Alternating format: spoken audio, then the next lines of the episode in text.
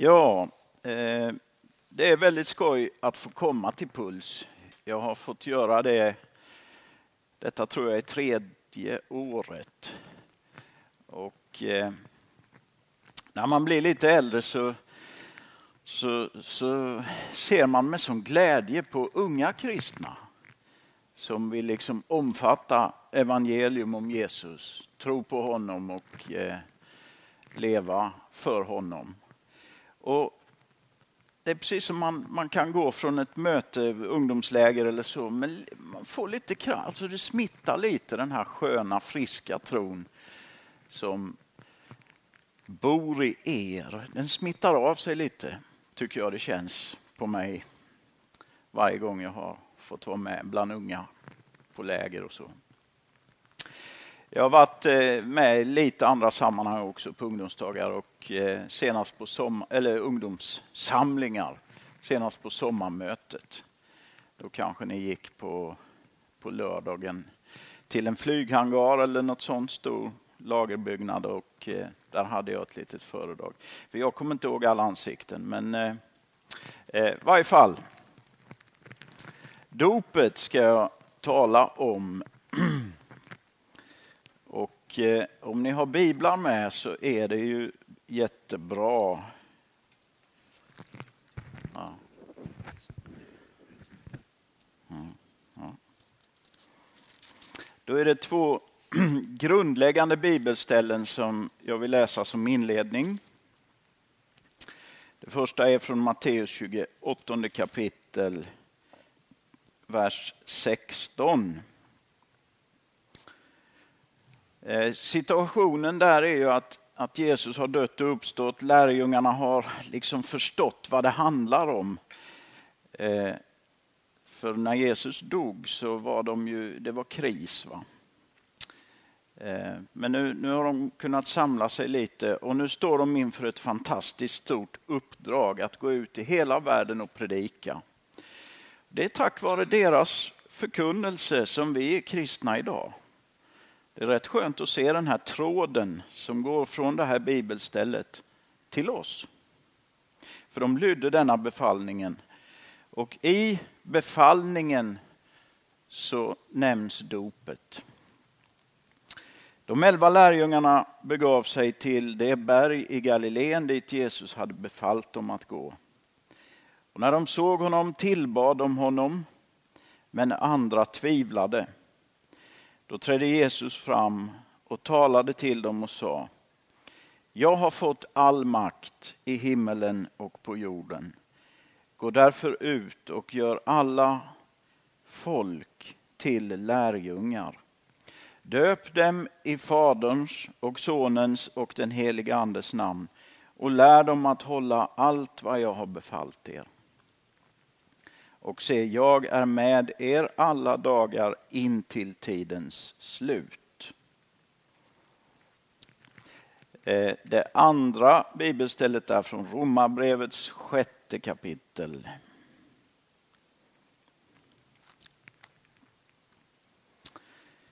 Eh, och då kommer vi eh, in i ett sammanhang där vi får undervisning om vad dopet innebär.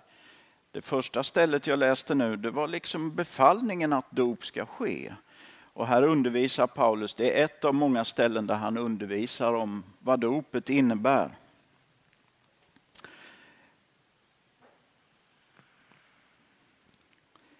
Eh, vi som har dött bort från synden, står det i andra versen. Hur skulle vi kunna fortsätta att leva i den? Eller vet ni inte att vi alla som har blivit döpta till Kristus Jesus har blivit döpta till hans död?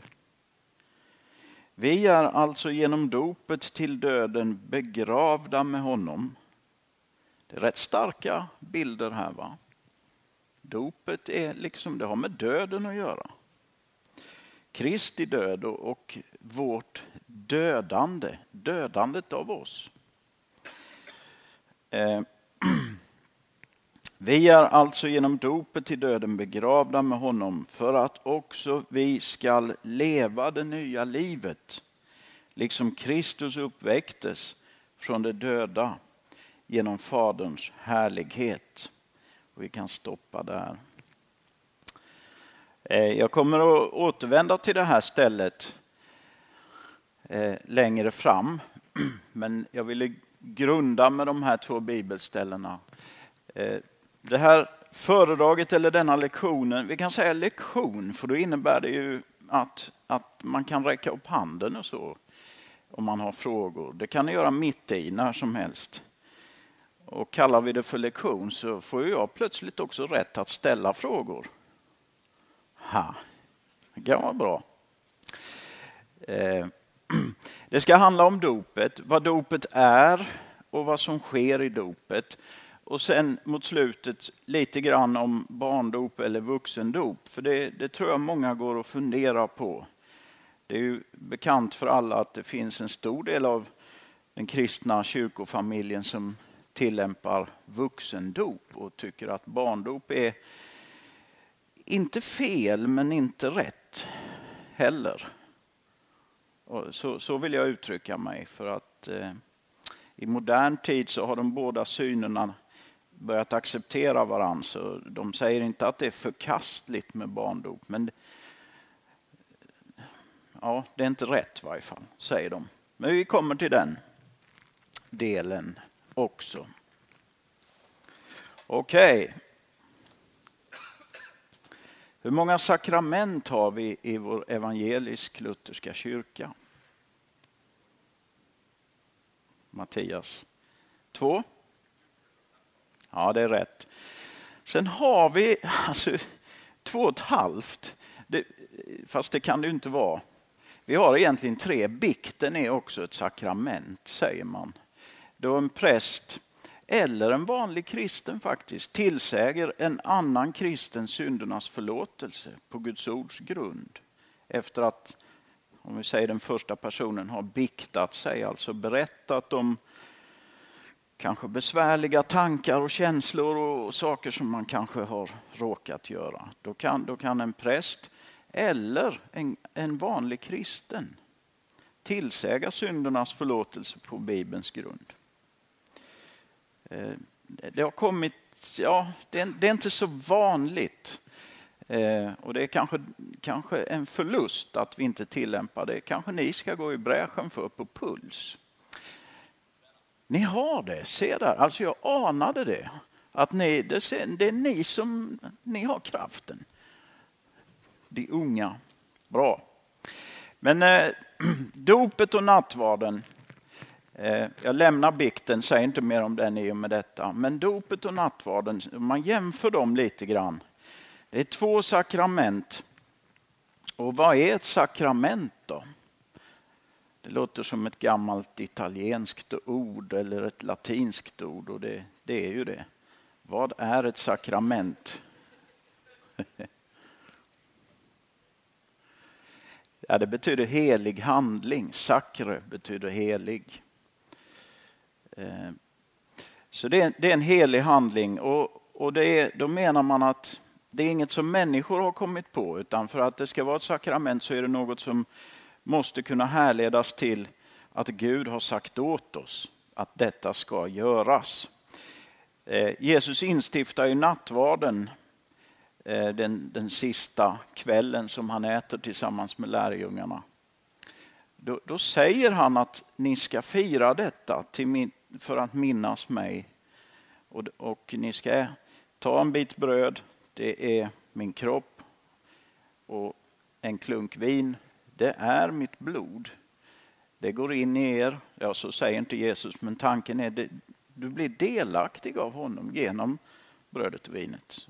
Det har Jesus befallt oss. Det, och befallning låter kanske så här auktoritärt. Alltså, han har gett oss.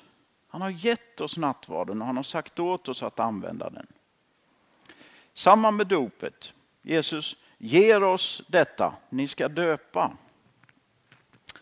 i Faderns och Sonens och den helige Andes namn. De två har vi fått tydligt. Handlingar som Gud vill att vi utför. Men det är stor skillnad på dop och nattvard. Och här ligger någonting väldigt värdefullt tycker jag. Dopet det är ju en en gång för alla handling. Man gör det bara en gång. Eh, och fanns bara dopet så skulle man kanske sakna det här, men finns det inget, ingen helig handling, ett möte med Jesus på ett särskilt sätt som jag skulle kunna få göra flera gånger? Så det, skulle jag inte kunna få gå och döpa mig en gång i veckan? Nej, dopet det är en en gång för alla handling. Men så har Gud gett oss nattvarden som är en handling, ett möte som vi kan göra hur ofta som helst i våra liv.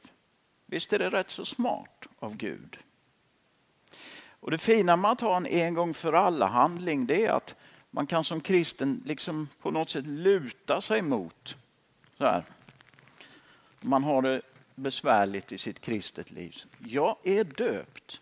Det är ett stöd. Jag är dopet. Har, jag har varit med om dopet. Det har skett med mig. Gud har sagt sitt ja till mig och skrivit in mitt namn i Livets bok. En gång för alla gjort. va? En gång för alla är ju ett tecken på att det är starkt. Det är inget som behöver göras om, för det, det är gjort.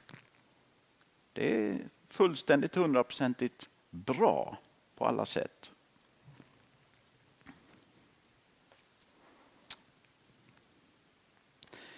Okej, okay, eh, nu lämnar jag nattvarden också för att koncentrera mig på dopet i fortsättningen. Men någon som har fått någon tanke här?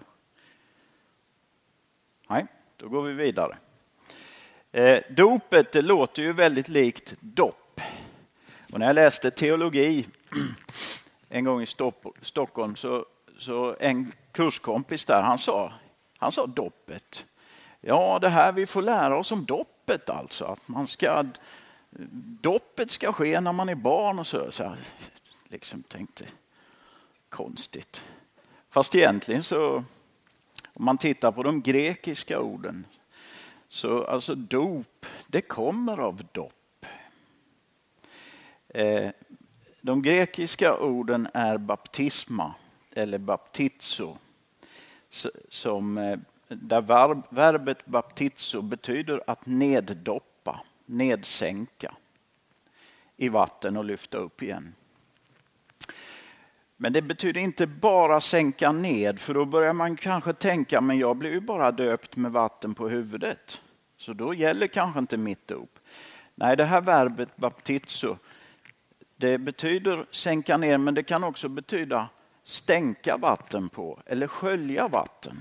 Så det, det, vi är fria att välja formen. De flesta av er, kanske alla, är döpta med vatten på huvudet.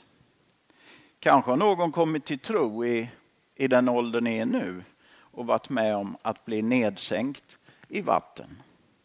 De första kristna och när Jesus själv blev döpt, det tror man gick till så att man gick ut i vatten till midjan och så stod den som döpte vid sidan om och sen så göt han vatten tre gånger.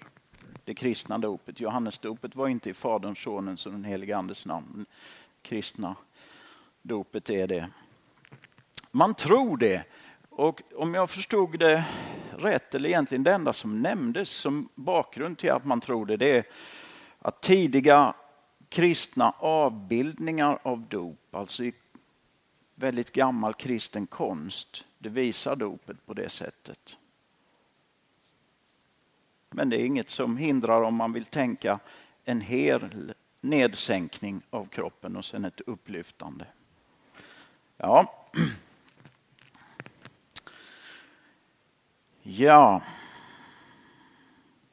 ja. Ett exempel på det här verbet, det här är väl kanske lite överkurs, men det står på ett ställe att en farisé eller fariséerna såg att Jesus inte tvättade sina händer före måltiden och där används, Nya testamentet är skrivet på grekiska, där används det här verbet baptizo, tvätta.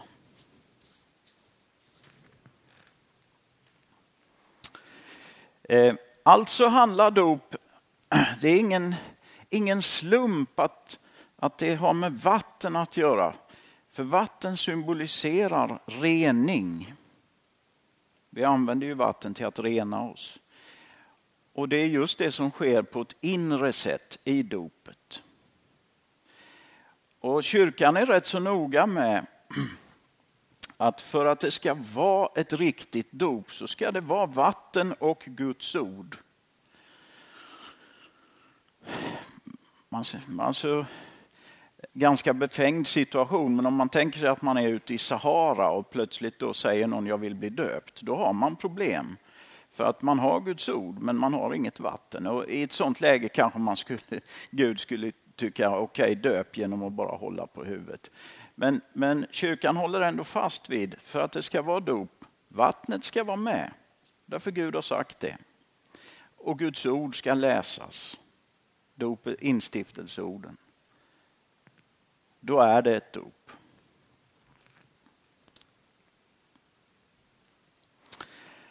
Och dopet hör ihop med flera viktiga eh, bibliska ord. Det hör ihop, ihop med evigt liv, frälsning och tro.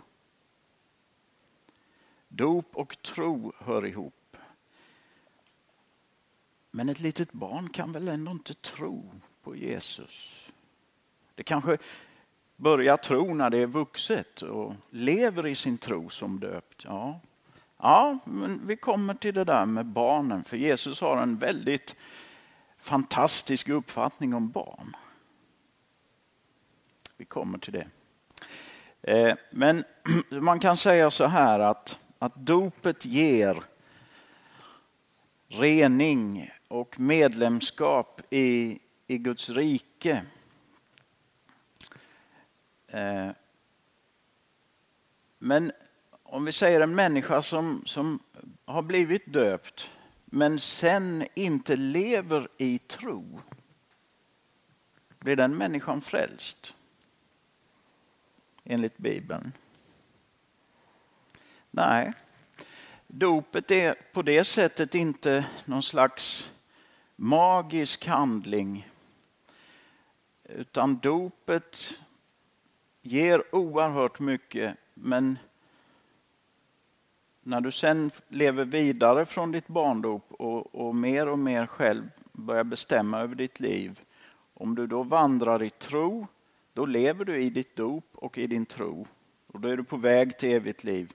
Men om du inte lever i tro så har du just då i varje fall inte nytta av ditt dop, om man säger så. Fast du har nytta av det på det sättet att om du kommer till tro igen, kanske när du är 35 år, om du levde lite sådär fritt när du var 20-25 borta från Gud, så kommer du till tro. Då behöver du inte döpa dig igen, utan då kan du se tillbaks. Ja, jag blev ju döpt och det är en gång för alla och nu bestämmer jag mig för att jag också vill leva i tro. Leva i mitt dop. Eh. Om en person kommer till tro men hinner dö innan den blir döpt, vad händer då? Ja, då säger man från kyrkans sida att man blir frälst därför att tron på Kristus det är så stor, det är Guds verk. Alltså du är Gud närvarande i människan och renar genom, genom ordet som man har satt tro till. Jesus är där och då blir man frälst. Eh, då kanske man kan säga att vad ska vi då ha dopet till? ja, eh, men det är ju som jag sa, det är den här fina stöttepelaren och jag ska, jag ska gå mer in på det, vad Gud menar med dopet alldeles strax. Om ett litet barn dör innan det blir döpt, det var föräldrarnas avsikt att döpa barnet men Eh, saker händer ibland, tyvärr. Hur ska vi då tänka? Då brukar man säga så här från kyrkans sida att Gud har liksom sagt åt oss att, att i dopet får du ta emot frälsningen och, och lev i ditt dop tro. Det är liksom det som gäller för oss. Men Gud är fri, precis som den som, den, om en vuxen kommer till tro och inte hinner bli, döpa, bli döpt. Eh, ett litet barn som inte hinner bli döpt, om föräldrarna har avsett det, kristna föräldrar, eh, så, så är, får barnet flytta hem till himlen. Om det inte är kristna föräldrar, ett spädbarn som dör någon annanstans, var som helst på jorden, då tror jag att man ändå får tänka att det också vilar i Guds händer. För, för Jesus har en, en fantastisk syn på de små barnen som vi också kommer till. Vi får se vad han säger. Ja, eh, dopet är viktigt för oss och för Gud.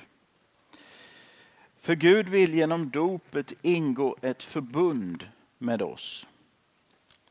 Vad är ett förbund, frågar jag er. Vad är ett förbund?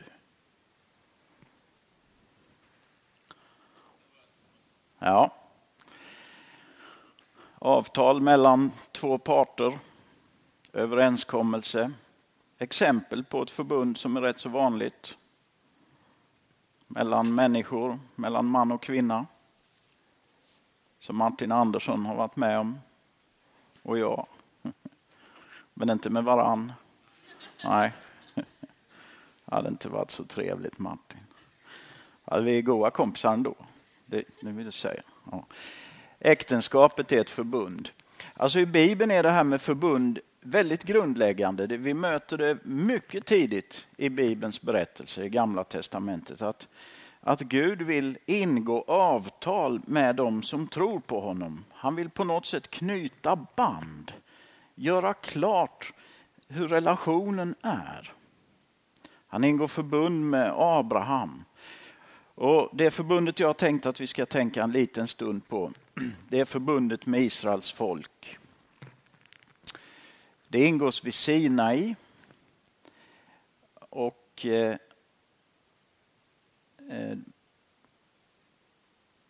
eh, eh mm, nu ska vi se. Ja, man, eh, ni kan läsa om det, jag tror det är Andra Mosebok, var det 18 eller något sånt. Men det, eh, jag berättar, där säger Gud, han, han påminner dem om att jag har frälst er från slaveriet i Egypten. Jag har befriat er. Och nu vill jag ingå förbund med er. Och det förbundet innebär att ni ska vara mitt folk, mitt egendomsfolk. Egendom det är ju alltså det man äger. Va? Jag ska, vi ska ingå ett förbund som innebär att jag vill äga er. Och så säger Gud, och ni är dyrbara för mig. Om vi ingår detta förbundet menar då Gud, så, så ska jag se på er som min egendom framför de andra folken. Och Gud tycker inte illa om de andra folken, men i frälsningsplanen som Gud har tänkt ut så ingår det att ett av folken ska vara ett, ett förebildsfolk. På ett särskilt sätt bära hans vittnesbörd. Ni ska vara mitt folk, jag ska, jag ska älska er. Och tänk på när jag befriade er från Egypten så bar jag er som på örnvingar. Och det är också en bild av alltså, detta vill Gud. Tänk en stor örn och vi sitter där uppe på ryggen på örnen. Kan man titta ner på alla andra som har det jobbigt och svårt på jorden, får slita och kämpa och, och dra. Gud bereder en väg för sitt folk. Det är det Gud vill och sin sida vill göra i det gamla förbundet med Israels folk. Vad vill han ha tillbaks? Jo, trohet från folket. Och Det är det sammanhanget som lagen ges, budorden. I förbundet så, så ni har en sak att tänka på. Jag lovar detta och ni, ni får lova detta. Och så håller vi förbundet, säger Gud. Sen visar Israels historia att folket flera gånger bryter förbundet. Det är egentligen en ganska tragisk historia att läsa i Gamla Testamentet. Medan Gud ständigt står fast vid förbundet, vid sina löften. Det visar sig så att när folket har gått bort från Gud och hamnat i problem och trubbel, för det gör man, men inser att det var dåligt och vänder tillbaka till Gud, då kan det stå så här, då vaknar all min barmhärtighet, säger Herren, och då vill han ta emot dem. För Gud är sån att det han lovar, det kan han sen inte själv bryta mot. Och, och då, då, får ju dopet, som är det nya, det nya förbundets förbund. Alltså, Gamla testamentet och nya förbundet, det betyder egentligen, testamentet betyder förbund. Gamla förbundet och nya förbundet. Det gamla förbundet, eh, som jag berättar om nu, det hade, det hade sin tid. Det varade fram till att Jesus föddes i det folket, Messias. Och då, då ersatte han det gamla förbundet med ett bättre förbund som omfattar alla människor. Egendomsfolkstanken tar egentligen slut i och med att Jesus kommer. Samtidigt som jag tror att Gud i sitt hjärta ändå tänker på Israel också idag som sitt, sitt folk på ett särskilt sätt. Men det nya förbundet är ett bättre förbund. I det, i det nya förbundet eh, så står det helt klart att Gud har blivit människa och uppfyllt lagen. Han har gjort det. Han har uppfyllt lagen för oss. Och trots att han gjorde det, att han var ren och rättfärdig, så blev han ett offerlamm som fick dö på korset för våra brott mot lagen. Men döden kunde inte behålla Jesus eftersom skulden var betald helt så uppstod Jesus. Och då, då kommer han med evigt liv till alla. Det är det nya förbundet. Det är alltså rikare än det gamla förbundet. Och sättet att gå in i det nya förbundet, vad är då det? Hur blir man medlem hur sluter vi det här avtalet med Gud att detta gäller mig? Allt det här fina. Genom att bli döpt. Bra. Det är en väldigt viktig poäng. Att därför är dopet så oerhört viktigt och fint. Eh, och en sån hjälp, en stöttepelare om man har vinglar till lite. Jag är döpt, jag är, jag är döpt.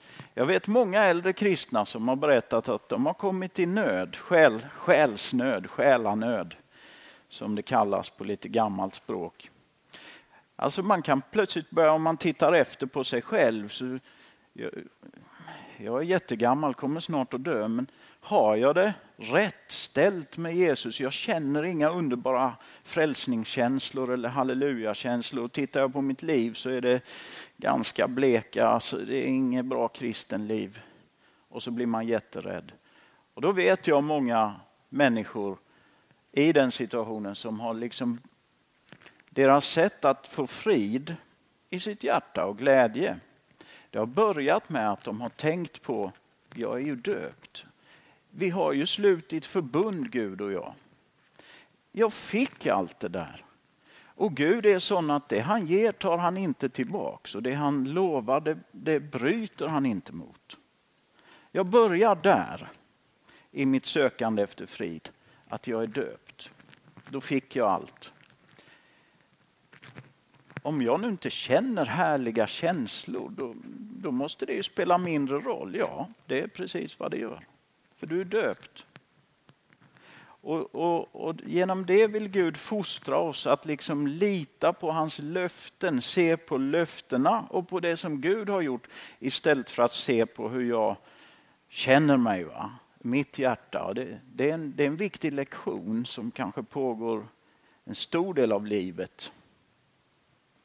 Att lära sig att, att inte döma om man är kristen utifrån hur man känner sig utan utifrån vad, vad står skrivet i den här boken? Vad säger Gud? Jo, Gud säger att var och en som åkallar mitt namn ska bli frälst. Bra, då räcker det. Tack, jag känner mig lite deppig, men det står så i den boken och jag är döpt, alltså är jag frälst.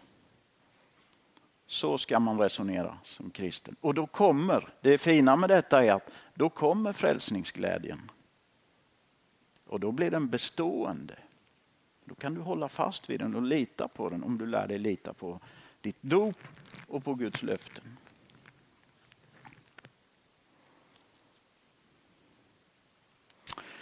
Eh, ja, eh, nattvarden är också ett, ett, ett, eh, det nya förbundets tecken. Det, det kan vi, alltså det, det, både dop och nattvard. Dopet är medlems in, inträdet i det nya förbundet och nattvarden är kan man säga att, att påminnas om det nya förbundet, att förnyas sitt hjärta i det nya förbundet. I båda sakramenten så är Jesus närvarande. Man talar i, inom teologin om realpresens. Och real det är samma som verklig, va? realistisk, på riktigt, realtid. Och presens det är ju present, närvaro. Va? Jesus var där då du döptes. Mamma, pappa, faddrarna, prästen. Men det var en person till som inte syntes. Jesus var där. När vi firar nattvard, vi knäböjer, prästen delar ut. Men det är en till som inte syns. Jesus är där. Han är närvarande i sakramenten. Det är också en, en skön tanke, tänka, viktig. För mig har det varit stora stunder då mina barn har döpts. Jag har haft tårar i ögonen för det är så stort att som förälder man får ett barn. Vilken gåva! Men i dopet så får man liksom skyffla in det i Guds stora famn och veta nu är han där också. Eller hon. Ja, då kommer tårarna.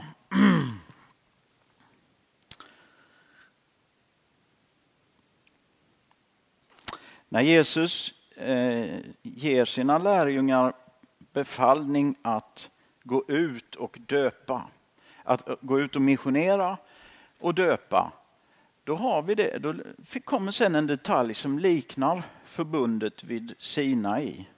Där fanns ju lagen med, va? det här ska ni då göra.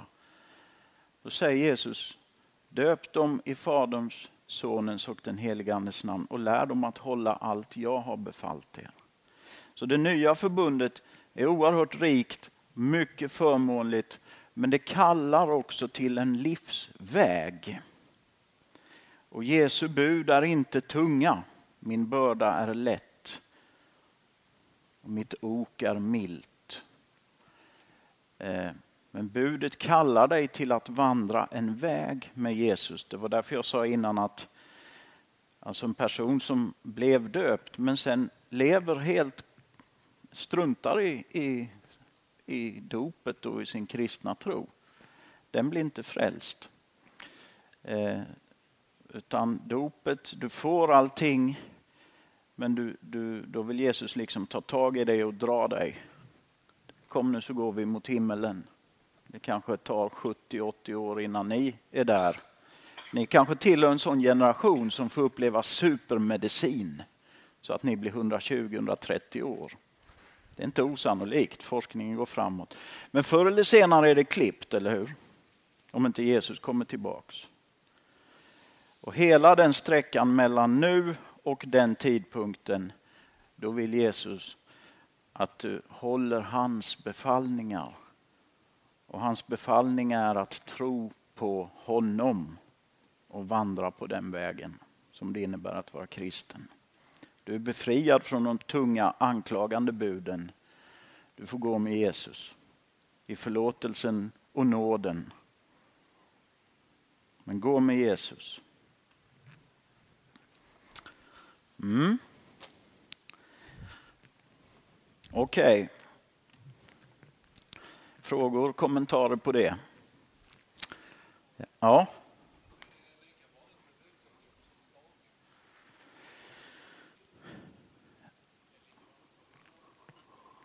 Ja, är det lika vanligt med vuxendop som barndop?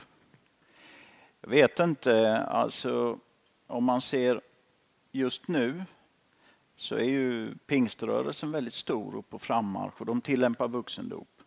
Men ser man kristenhetens historia nu och alla som har varit kristna så är det avgjort barndop. Därför att vuxendop uppfanns egentligen först på 1500-talet, en viss gren av reformationen. Eh, där man ville liksom förändra en del i medeltidskyrkan, den katolska kyrkan som man tyckte hade, hade blivit dammigt och fel. Man hade glömt vad det egentligen innebär. Eh, en liten gren av reformationen liksom stack iväg och sa att eh, det är också fel att döpa barn. Trots att man, man har gjort det hela vägen. Eller om man börjar här, år eh, 33 fram till reformationen. Där är historikerna ganska klara. Det har alltid tillämpats barndop. Jag, jag återkommer lite till det. Eh, vi läste från Romarbrevets sjätte kapitel om en död och en uppståndelse med Kristus. Och varför inte försöka göra en bild så att, så att detta blir mer, det blir ofta mer begripligt. Här har vi en person som står här.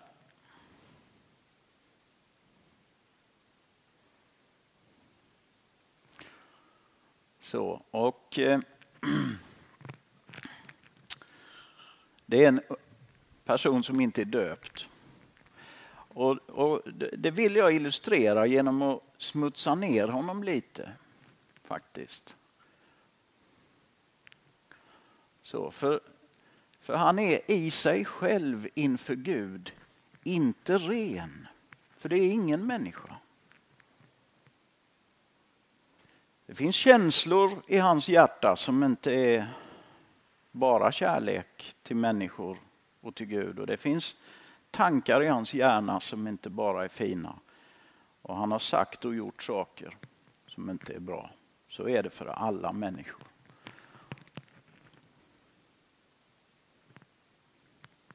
Här är ett vatten. Och eh, i dopet så kliver han ner.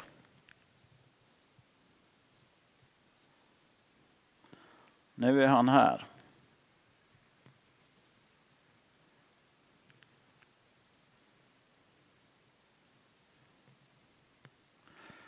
Och ni vet i serietidningar så ritar man ibland sådär när någon har dött. Där nere i vattnet så sker en slags död. Och här nere i vattnet, hans hand, den hinner på något, han hinner märka och se att här är Jesus också.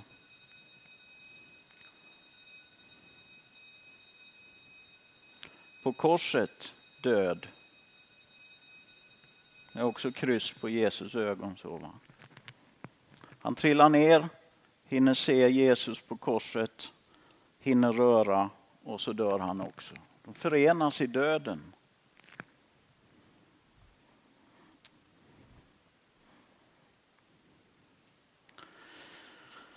Och nu blir det konstigt för att nu kommer han upp igen.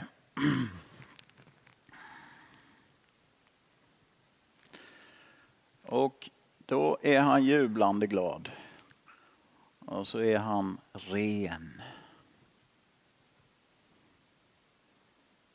Och mycket levande ögon, mycket glad. Ja. Det lyser om honom. Så. Och här står Jesus. Han är också uppstånden. Och då brukar man rita Jesus med en, med en kungakrona. Och han är också glad förstås. Han blev kanske inte så snygg men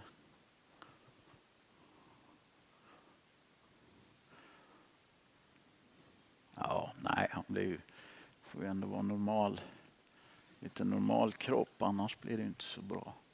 Så. Ja.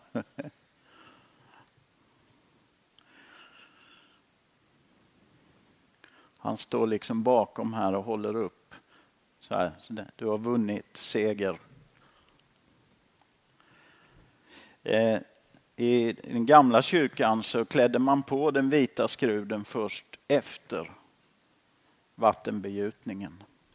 Nu, gör vi, nu klär vi ju det lilla barnet i en dopklänning före dopet. Och det, det är sånt här, hur gör man och så? Va? Det kan vara olika, där finns en frihet. De första kristna gjorde så. Och enligt Paulus så, så är detta, vad som sker i dopet, det här är mycket svårt att förstå. Eh, vattnet i dopet symboliserar alltså både rening och en, att det släcker ut livet, precis som när en person drunknar. Den gamla syndiga människan omkommer i, i dopets vatten. Och den rena människan kliver upp för att leva med den uppståndne resten av sitt liv.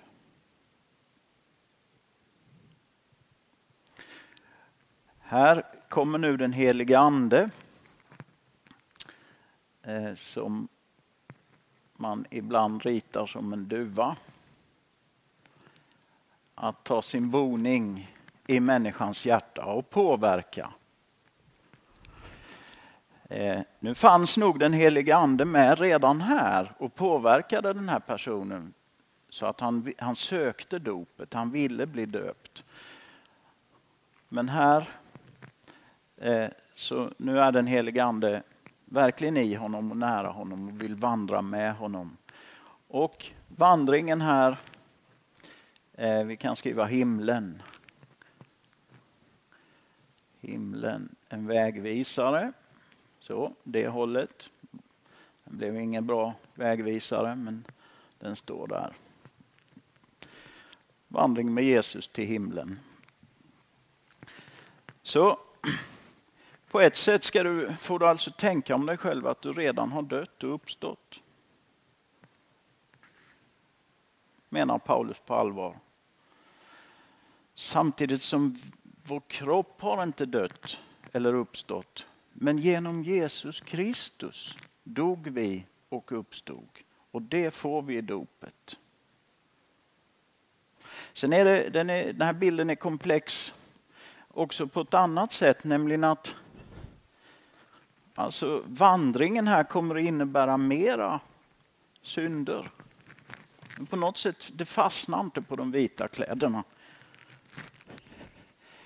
Om du lever med Jesus så lever du i ständig rening. Ni är redan nu rena för det ord som jag har talat. Säger Jesus. Guds ord renar umgänget med, med Gud i bibelläsning och bön och i sakramenten, nattvarden. Det renar ständigt. Så att det, man, alltså det, finns, det finns fiender här. Bakom ett berg så är det kanske redan nu någon som, som siktar på honom med en, en pilbåge. Så, va? Vill skjuta en pil. Det och ingen, det ingen bra gubbe men eh, finns, ja, jag ska förstöra för honom. Och det vet vi ju, så är det att vara kristen. Är det någon som har slitit med det så är det ju Paulus, han som skriver denna, gör denna bilden så att säga. Han kämpar med det han har i sig själv men så prisar han Gud att för Jesus skull är jag ren. Det här är svårt och samtidigt kanske ändå inte så svårt om man läser som det står och liksom tror det. Eh, Eh, bra, det var därför som några tappra gossar rullade den här whiteboarden ända hit. De ska få en applåd tycker jag. Jag vet inte om någon är här, men det, jag, ville, jag ville rita denna bilden. För så här radikalt är det. Där nere förenar han, Jesus är död på korset och han dör. Jesus har uppstått och här reser han upp. Det är samma person som går igenom detta. Hade, hade du...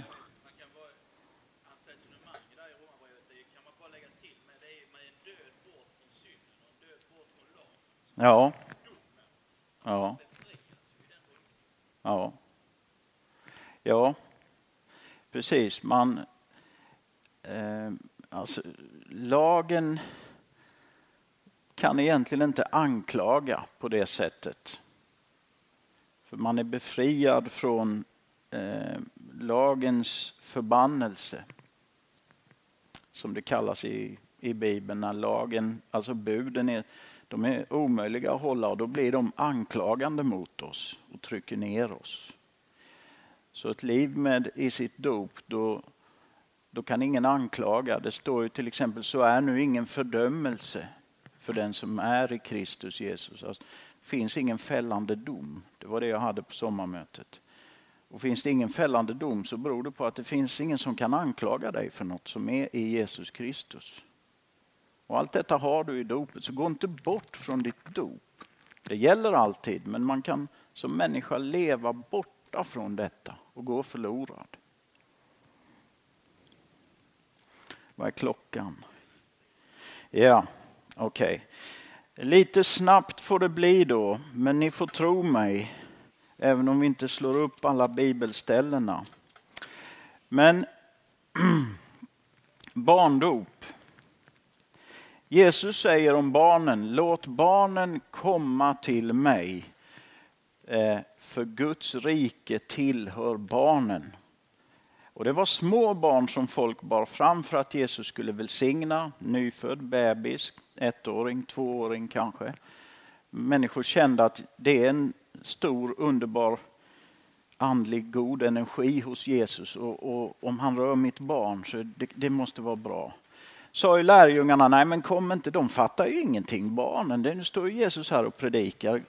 Gå nu lite, undan där. Då sa Jesus, låt barnen komma. Han avbröt sin undervisning. Så han låt barnen komma till mig. Och han tog dem i famnen och välsignade dem. För de tillhör Guds rike.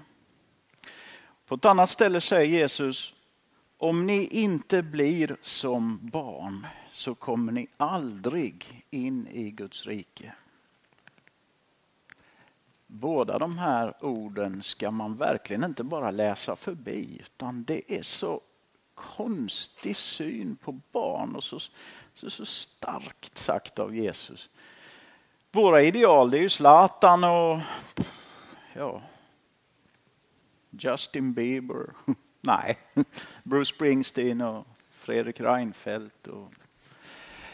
Nej, men det är vuxna som har lyckats i någon bemärkelse. Jesus bara sveper bort dem. Och så tar han ett barn. Här är idealet. Mot bakgrund av detta så är det väldigt svårt tycker jag att säga att det vore fel att barn inte skulle få dopet. Därför varje människa har rätt till det som Jesus har vunnit åt oss. Det, det tillhör varje människa säger, säger Guds ord. Och därför ska föräldrar, anser jag, och många med mig, bära fram sina barn till dopet för att barnet ska få det som tillhör barnet. Det är fel att hindra barnet från Jesus. Bär fram det till Jesus i dopet. Sen står det på flera, gånger, flera ställen i Apostlagärningarna att när eh, apostlarna och evangelisterna predikade Guds ord, evangelium om Jesus, kom människor till tro. Och då blev de döpta, de själva och hela deras familj, eller hela deras hus. Det står på flera ställen och eh, någon har påpekat att det står på åtminstone ett par av dessa kanske fem ställen som berättar om sådana här omvändelser som leder till dop av hela familjens, att det står alla i familjen. Alltså precis som man verkligen vill stryka under. Eh, eh, och det grekiska ordet för, för hus eller familj Eh, det motsvarar ett hebreiskt ord så, som i Gamla testamentet används precis på samma sätt när det gäller omskärelsen. Att alla skulle Eh, liksom bli medlemmar i förbundet genom omskärelsen. Och, och de som inte tillhörde Israels folk men ville vara med, där skulle alla de manliga omskäras och alla kvinnor, även små flickor, döpas i vatten för att få bli med i Israels folk. Eh, Jesus verkar ju i en judisk kontext och lärjungarna lever vidare i en judisk kontext och där är tanken glasklar. Förbundet gäller hela familjen. Man har aldrig någonsin i gamla testamentet delat, sagt barnen tar vi sen. Det var, det var stadgat i lagen att på åttonde dagen ska en gosse omskäras. På sin åttonde levnadsdag, då blir han medlem i förbundet. Eh, jag tycker också mot bakgrund av detta, i Apostlagärningarnas berättelser om att hela familjer blir döpta, som, som där vissa ord är besläktade och, och leder tankarna till gamla förbundet, där barn direkt skulle tas upp i förbundet. Det gör också att det är väldigt svårt att argumentera för att det vore fel med barndop. Och sen så kan man genom forskning ta reda på, eh, det finns ju lite gamla skrifter sparade från kyrkofäder, Ireneus, Origenes, Tertullianus och så. Det finns från 100-talet, 200-talet, 300-talet. Och, och i alla de, när de här kyrkofäderna som de kallas, kyrkolärarna, de som efter apostlarna, när apostlarna hade dött, bar arvet vidare. När de skriver om dopet så är det alltid barndop det handlar om. Och som jag sa innan, det är egentligen först i samband med reformationen som man verkligen kan se att någon propagerar för vuxendop teologiskt och säger det, det, vi har gjort fel hela tiden. För att man måste vara medveten om sitt dop. Du måste säga, du måste, en liten bebis kanske sover, fattar nada, som Hilma säger där hemma om mig. Du fattar nada. Men eh, alltså poängen som vuxendöparna så att säga gör, det är att människa, men, att dopet är en handling med, där två parter agerar. Gud ger och människan går fram och säger ja tack. Det låter ju egentligen väldigt fint. va? Och därför är det många som också tror att vuxendop är det rätta. Det, det drastiska här det är Jesus syn på barnen. Han, han säger också om barnen, dessa små som tror på mig. Säger han om barn. Han välkomnar barnen. Apostlarna döpte hela familjerna. I gamla förbundet togs barnen med direkt in i förbundet. Och kyrkohistorien känner inte till någon annan doppraxis än barndop. Då kan det låta hur klokt som helst att man måste veta vad man gör och man måste säga sitt ja till Jesus. Det är klart vi ska vänta med dopet tills man är tonåring åtminstone Det låter väldigt mänskligt förnuftigt och så. Va? Men de har hela det här andra paketet mot sig. Och Guds sätt att handla är inte alltid eh, direkt förenligt med vad vi tycker är förnuft. Va? Så att jag personligen böjer mig för, visst mina ungar döpt dem bums, ja det tog ju några veckor, det gör ju ofta det, men jag ville, klart de ska döpas, de ska få det som tillhör dem. ska de ha nu direkt. De är ju människor och Jesus har dött för alla människor. Därför ska de också få det. Och sen har vi konfirmation som innebär att när du är tonåring får du säga ja eller nej till ditt dop. På senare år så har vuxendöpare och barndöpare försökt närma sig varann och man har, eh, det finns ett dokument som heter BEM, BEM-dokumentet. Det står för någonting, någon förkortning där. Eh, ja, det kanske är orten där de träffades, eller så, jag vet faktiskt inte. Men det är, det är ett rätt så viktigt dokument. Eh, kyrkorna idag jobbar ju lite grann mer än för bara 50 år sedan att försöka hitta varandra och se likheterna istället som för 50 år sedan och, och bakåt. Peka på du har fel i den frågan. Ja, men du har fel i den frågan. Ja, men säger du så, då, ja, då får du sköta dig där borta. Tänk aldrig, du är inte kristen i mina ögon. Så. Nu försöker man istället se.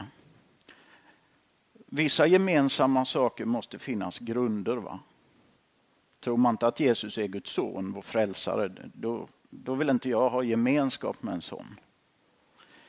Men, men vi försöker se det som förenar och då säger man från vuxendöparna, från pingströrelsen till exempel att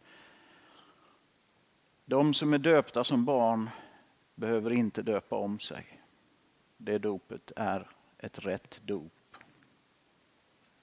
Vill man komma över till oss så kräver vi inte omdop. Vill man ändå vara med om ett dop och bli nedsänkt i Pingstvänner har ofta en, en, en dopgrav. Då kallar vi det inte för ett nytt dop utan ett bekräftelsedop. Det vill säga bekräftelse på att du, du är döpt. Så man erkänner barndopet. Ja.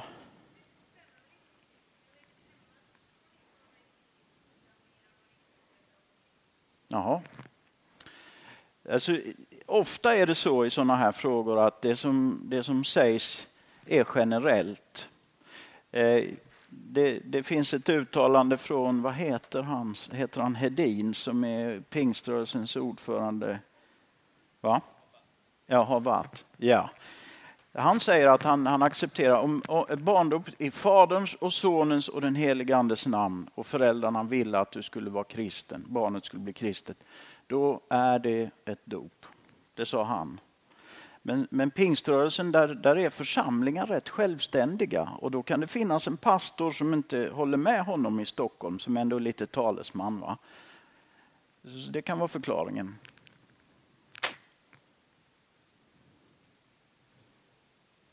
Ja. Eh, jag har, har kommit igenom det. Eh, för den som vill eh, diskutera mer så kan jag dröja kvar här.